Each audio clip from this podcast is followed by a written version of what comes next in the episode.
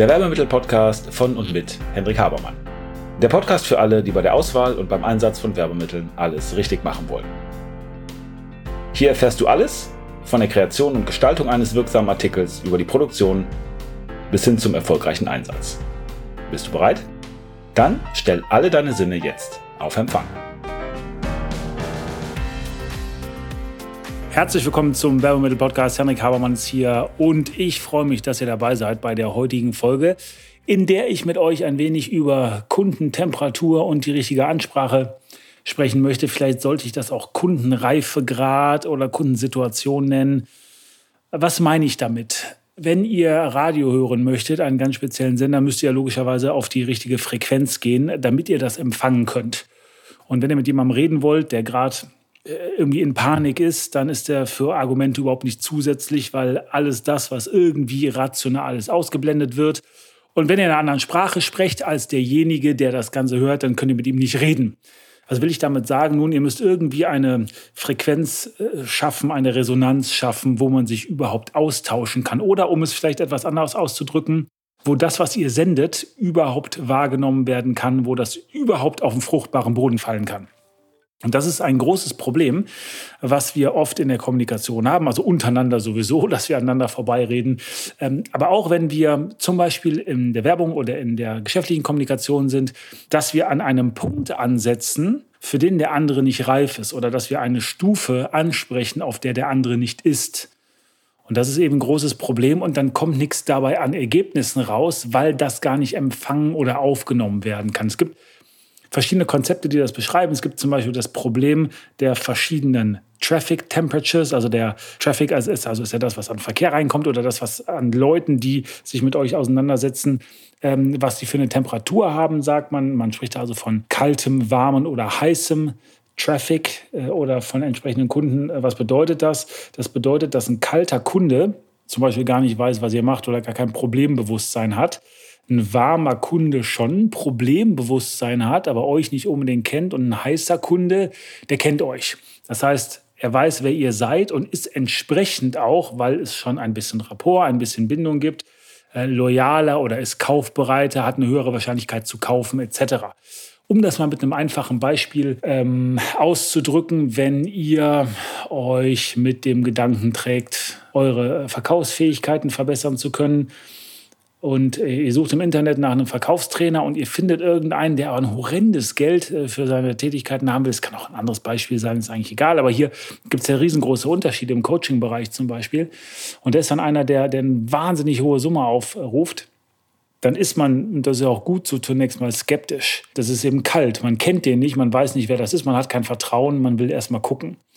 Wenn ihr aber schon bei jemandem verschiedene Seminare oder Coachings gebucht habt und ihr wisst, dass der gut ist und der geht dann in seiner Customer Journey oder in seinem Funnel weiter mit euch und zeigt euch immer bessere und tiefere und, und auch teurere Programme, dann ist es so, dass ihr immer den nächsten Schritt vielleicht geht und sagt, nee, das passt, das ist gut. Und das ist es auch wert. Ja, ihr seid also von jemandem, der skeptisch ist, weil ihr kein Vertrauen habt und weil ihr den nicht kennt, äh, vielleicht zu einem äh, Raving-Fan geworden, der sagt, das ist allemal sein Geld wert, alles, was ich bekommen habe, super und ihr bucht dann da entsprechend. Und wenn wir jetzt nochmal auf das Konzept zurückgehen, dass wir sagen, es gibt im Hot, Warm und Cold Traffic, ähm, dann bedeutet das, dass wir natürlich auch alle anders angesprochen werden wollen, müssen, damit die überhaupt mit euch den nächsten Schritt gehen können. Was will ich damit sagen? Wenn ihr in eine Zielgruppe reingeht, die ihr bespielt oder wo ihr Werbung schaltet und die kennen euch überhaupt nicht, dann könnt ihr nicht mit eurem teuersten Produkt da reingehen, weil die werden das nicht kaufen, weil die sind ja noch nicht mal ansatzweise überzeugt, die kennen euch eben nicht. Und das ist, also das ist das Konzept von, von diesem entsprechenden Traffic. Es gibt auch dieses OP-Konzept, ähm, Opportunity Process Implementation wo man sagt, äh, man hat also auch verschiedene Stufen. Auf der Stufe 1 weiß der Kunde zum Beispiel gar nicht, dass er, ein, dass er ein Problem hat. Zweite Stufe kennt er sein Problem, hält es aber nicht für lösbar. Das heißt, ich muss ihm sagen, das geht, das ist möglich, das ist eine Opportunity. Bei der dritten Stufe kennt er sein Problem, er hält es auch für lösbar, er weiß nicht, wie es geht. Das heißt, da erkläre ich den Prozess, P für Process. Vierte Stufe, äh, weiß er nicht, wie das geht, wie er es umgesetzt bekommt. Er kann sozusagen die Werkzeuge nicht bedienen, dann bin ich bei I bei der Implementation. Ähm, und nachher ist es so, dass er schon ganz viel versucht hat, aber nicht weiterkommt. Dann nehme ich ihn dann an die Hand und zeige ihm, wie das geht. Das wäre die fünfte Stufe. Das war sehr, sehr ähnlich mit diesem Hot, Warm und Cold Traffic Prinzip. dass ich eben immer anders kommunizieren muss, je nachdem, wo jemand steht. Andere Ansprache, andere Beispiele, andere Art und Weise, wie ich Aufmerksamkeit bekomme. Ich kann, wenn einer nicht weiß, dass er kein Problem hat, dann kann ich ihm nicht irgendein Produkt oder eine Lösung vorschlagen, sofort, weil er hat ja gar kein Problembewusstsein. Er wird ja automatisch sagen, ich brauche das nicht. Bis ich ihm klar gemacht habe, du hast ein Problem. Dann ist er offen dafür, dass das Problem gelöst wird. Das ist ein ganz, ganz wichtiger Punkt in der entsprechenden Kommunikation, dass wir uns immer klar machen müssen, wenn wir jemanden ansprechen, wo steht der gerade? Muss ich den zum Beispiel davon überzeugen, dass er das braucht, weil ich ihm verkaufe? Dass das sinnvoll ist? Oder muss ich ihm nur sagen, dass ich besser bin als meine Konkurrenz, weil er aber überhaupt kein Problem hat, mir zu glauben oder abzunehmen, dass das Produkt, was ich prinzipiell habe oder die Lösung, die ich prinzipiell anbiete, dass die gut ist. Also auf meinen Bereich bezogen. Ich kann mit jemandem über gegenständliche Kommunikation oder haptisches Marketing sprechen. Und manche Leute sagen, ja, das Kugelschreiber, Schwachsinn funktioniert alles nicht oder Werbegeschenke oder wie auch immer. Dann muss ich dem erstmal erklären, vielleicht anhand eines Podcasts, äh, dem ich Ihnen gebe, warum das eben Quatsch ist. Warum das, was wir machen, multisensual immer gilt, immer schon gegolten hat und immer gelten wird. Und dass man multisensual arbeiten muss, um entsprechend zu überzeugen. Wenn ich jemanden habe, der sich damit auseinandersetzt, der entsprechende Bücher gelesen hat, der sich mit, äh, viel mit Markt- oder Konsumentenpsychologie auseinandergesetzt hat, für den ist das vollkommen klar. Mit dem diskutiere ich dann vielleicht, welches Mittel oder welche Werkzeuge wir einsetzen, um sein Ziel zu erreichen. Aber ganz wichtig, ganz andere Ansprache. Und das ist der Punkt, den ich euch klar machen will, dass ihr euch, deswegen spricht man eben von Kundentemperatur oder wir können es auch äh, Reifegrad oder nennen oder wo der Kunde eben gerade ist, dass ihr das berücksichtigen müsst, wenn ihr rangeht. Ja, sich immer die Frage stellen, wo ist der, um entsprechend natürlich auch Wirkung zu bekommen, wenn euch jemand kennt und ihr dem immer wieder ein Werbemittel gibt, wo sehr deutlich auf euer Unternehmen hingewiesen wird, womit ihr aber nicht Benefits gibt, womit ihr nicht sagt, wo eure Einzelvorteile sind, wo euer Alleinstellungsmerkmal ist, wo eure USPs sind ja, dann bringt ihr den ja überhaupt nicht weiter und bringt den auch gar nicht näher zu euch. Wenn dann jemand dem ein anderes Werbemittel gibt oder den irgendwie in der Kommunikation anspricht und ihm Differenzierungsmerkmale gibt, ja, dann hat er einen Vorsprung, weil ihr das nicht gemacht habt, weil ihr vielleicht Leistungen nicht kommuniziert habt. Ja, also ganz, ganz wichtiger Punkt. Fragt euch, wo ihr seid, so um das mal ein bisschen praktischer zu machen. Mit, mit einer kleinen Vorabbemerkung bitte. Es geht bei Kommunikation nicht darum, dass die schön sein muss, oder dass die immer ästhetisch sein muss. Kommunikation muss wirken, wie alles das, was wir tun, wirken muss. Wenn ihr jemandem klar machen wollt, Stufe 1, dass er Alkoholiker ist und dass er ein Problem hat, dann geht es nicht darum, das Bacardi-Feeling zu vermitteln. Ja, sondern ich muss im Grunde genommen mit Elend und mit Dreck und mit Kotze und mit keine Ahnung was arbeiten, um nämlich genau dieses Problem klar zu machen. Und wenn ich das verstanden habe, wenn ich sage, okay, wo steht der und was ist mein Ziel in der Kommunikation, dann kann ich deutlich einfacher die sensualen Botschaften ableiten, die ich machen will. Ich habe gerade eine genannt. Wenn ich jemandem klar machen will, dass irgendwas besonders schlecht ist, weil es zum Beispiel besonders schlecht riecht, dann erhöhe ich das, um Problembewusstsein zu schaffen. Dann übertreibe ich das, weil das der Punkt ist, den ich, den klar machen will. Übertreiben macht anschaulich. Und klar ist es dann so, dass jemand sagt, das stinkt. Ja, aber ich will ja einen Punkt vermitteln, um danach eine Lösung zu präsentieren, um dann zum Beispiel zu zeigen, dass das weniger ist. Ich möchte euch ein anderes praktisches Beispiel geben, ähm, was jetzt also bei mir persönlich äh, eine Rolle spielt. Ähm, Problembewusstsein schaffen. Ich habe eine Tochter, die, ähm, die schwer behindert ist. Das äh, wisst ihr, wenn ihr ein bisschen länger schon den Podcast gehört habt. Und die kann zwar ein bisschen gehen, aber nicht besonders gut laufen. wir tragen die relativ viel. So, die wiegt mittlerweile über 40 Kilo. Das geht, in der, das geht auf den Rücken auf Dauer. So, und wenn man jetzt zum Beispiel mir etwas verkaufen will, also einen Kran fürs Zimmer vielleicht oder irgendeine spezielle Einrichtung fürs Auto, ähm, wo ich die nicht mehr reinheben muss, sondern reinfahren kann, hinten eine Rampe oder so fürs Auto, um ein Beispiel zu geben, oder ein Treppenlift, was auch immer, dann würde es sehr, sehr Sinn machen, Werbung zu machen, bei mir, wenn ich kein Problembewusstsein habe, weil mein Kind zum Beispiel noch ein bisschen jünger ist, mit einem kaputten, gebrochenen Rücken. Das meine ich damit, wenn ich sage, das muss nicht schön sein. Es geht ja nicht darum, dass ich sage, oh, guck mal, hier ist ein Treppenlift und der ist total super. Damit entwickle ich kein Problembewusstsein, weil mir, mir ist gar nicht klar, dass ich den brauche. Wenn ich aber, jetzt konstruiertes Beispiel, ein Bild, wenn ich bei Printwerbung bin, von einem gebrochenen Rücken mache. Oder ich verteile ein Werbemittel, wo ein Korsett drin ist, als Beispiel. Verteile das als Werbemittel und dann jemand bekommt das auf einer Reha-Messe und fragt, was soll ich damit? Und ich sage, ja, das ist ein Korsett, das werden Sie brauchen, wenn Sie weiter Ihr Kind tragen. Es sei denn, Sie entscheiden sich eine, für eine von unseren Rampen, um den Rolli in Auto, ins Auto fahren zu können, dann werden Sie das Korsett nicht mehr brauchen. Dann erzeuge ich ein Problembewusstsein. Ja? Also, ist das schön? Nicht unbedingt. Ist das für den, der es empfängt, unangenehm? Ja. Ist das egal? Ja, weil es triggert was und bringt im Grunde genommen die Lösung nah.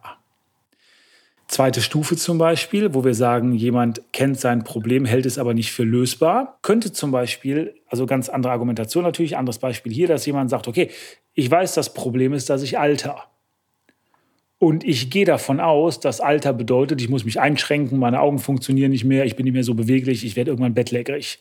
So, wenn jemand diesen Glaubenssatz hat, also auf dieser Stufe ist, dass er sagt, das Problem des Alterns ist immer mit Alterskrankheiten und Einschränkungen verbunden würde ich dann zeigen, dass es anders geht. Dass das eben nicht so sein muss, wie das Bild, was er im, Kauf hat, äh, im Kopf hat. Wenn ich ihm zum Beispiel einen Kreis zeige, der äh, Marathon läuft und immer noch alles machen kann und ähm, keine Brille hat und vollkommen selbstständig ist und, und Kraft hat und äh, flexibel ist, Beweglichkeit hat, äh, also einen richtig guten Körper und einen richtig guten Geist hat. Wenn ich das jetzt in meine ähm, Werbung packen würde, wenn ich da äh, Werbemittel haptische Kommunikation machen würde darüber, dann würde ich jemanden auf der Stufe 2 abholen, der sagt, naja, ich weiß schon, dass es ein Problem gibt, aber ich habe das bis jetzt nicht für lösbar gehalten. Und ich mal eben ein ganz anderes Bild, ich mal eben alternatives Szenario und zeige, das geht doch und so weiter. Dritte Stufe, jemand kennt sein Problem, hält es für lösbar, weiß aber nicht wie. Da rede ich eben über den Prozess oder über die Werkzeuge oder Instrumente, die man einsetzen kann. Die kann ich dann auch entsprechend als Werbemittel haptische Kommunikation, wie auch immer, kann ich dann auch immer zeigen oder kann ich dann auch gut machen. Aber viele machen das eben nicht. Viele äh, überlegen sich irgendwie, was der andere gebrauchen könnte oder was er im Alltag einsetzen kann, damit er das Logo oder den Slogan immer vor Augen hat. Aber das ist ein bisschen unterkomplex gedacht, weil wenn ihr sowas tut, dann geht ihr eben nicht auf den Reifegrad ein. Dann geht ihr eben nicht darauf ein, wo die Leute stehen und wie man die insgesamt im Prozess und was der Prozess bedeutet ja auch eine Lösung für deren Problem weiterbringen kann. Von ganz am Anfang, die wissen gar nicht, dass sie ein Problem haben, ist denen vollkommen unbewusst, bis hin zu, dass sie sagen, ich weiß, dass ich ein Problem habe, ich weiß, dass es eine Lösung gibt, ich weiß, dass du es lösen kannst, aber ich krieg's nicht hin. Kannst du mich bitte an die Hand nehmen? Ja, was kannst du mir entsprechend anbieten, damit das funktioniert?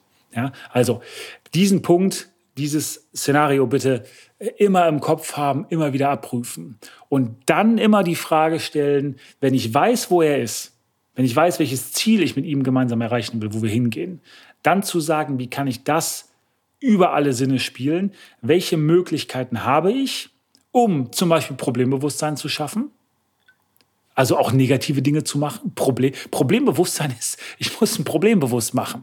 Das bedeutet, das wollen die Leute eigentlich nicht haben. Also da ganz, ganz wichtig, auf die Kacke zu hauen und das zu übertreiben.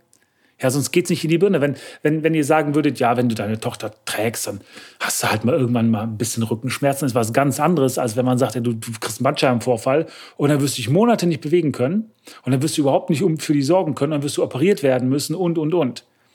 Geht nicht unbedingt den Teufel an die Wand zu malen, auch das natürlich über Ängste relativ wirkungsvoll, aber es geht um Problembewusstsein, um dann eine Lösung anzubieten, die gut ist. Ja?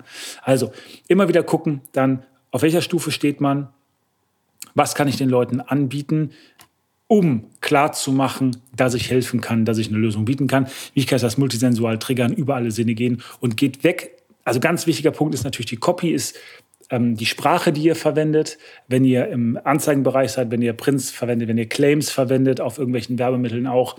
Aber auch ganz wichtig, wie kann ich das greifbar machen? Wie kann ich das anfassbar machen? Wie kann das aussehen? Welche Form kann das haben? Wie kann das riechen? Ja? Wie kann sich das anfühlen?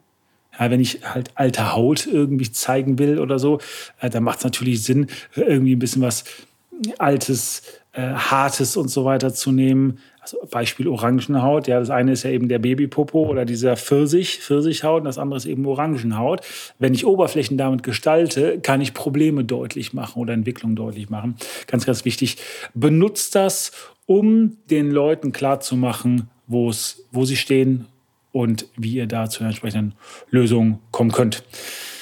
So, ich hoffe, es war nicht so kompliziert. Ich bekomme ja manchmal gesagt, ich würde zu kompliziert reden. Ich hoffe, es ist alles verständlich rübergekommen. Also verschiedene Reifeprozesse. Wo steht der Kunde? Wie kann ich ihn multisensual abholen und entsprechend weiterbringen?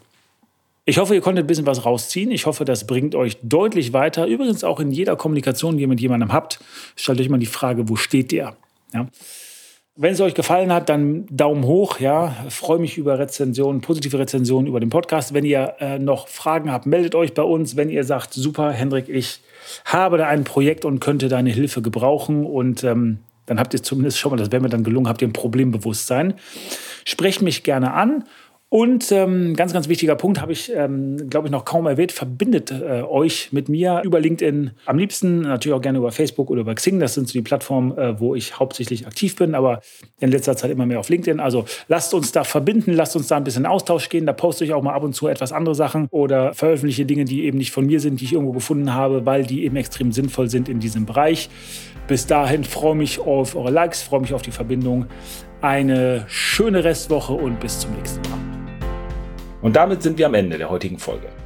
Ich hoffe, ihr habt ein paar interessante Erkenntnisse gehabt und seid ein wenig schlauer, als ihr es noch vor ein paar Minuten wart. Wenn euch das Ganze gefallen hat, leitet es gerne weiter an Freunde oder Kollegen, die auch ein Interesse oder eine Affinität zu dem Thema haben. Und natürlich hoffe ich, dass ihr bei der nächsten Folge dabei seid. Wenn es etwas gibt, was euch interessiert, was ihr noch behandeln möchtet, wo ihr gern ein wenig intensiver reintauchen wollt, Schaut bitte in die Show Notes, da sind unsere Kontaktdaten angegeben mit einer E-Mail-Adresse. Schreibt uns eine Mail und wir werden entweder, wenn das für viele Leute interessant erscheint, das in den Podcast behandeln. Ansonsten bekommt ihr von mir oder einem meiner Teammitglieder eine Mail. Also, vielen Dank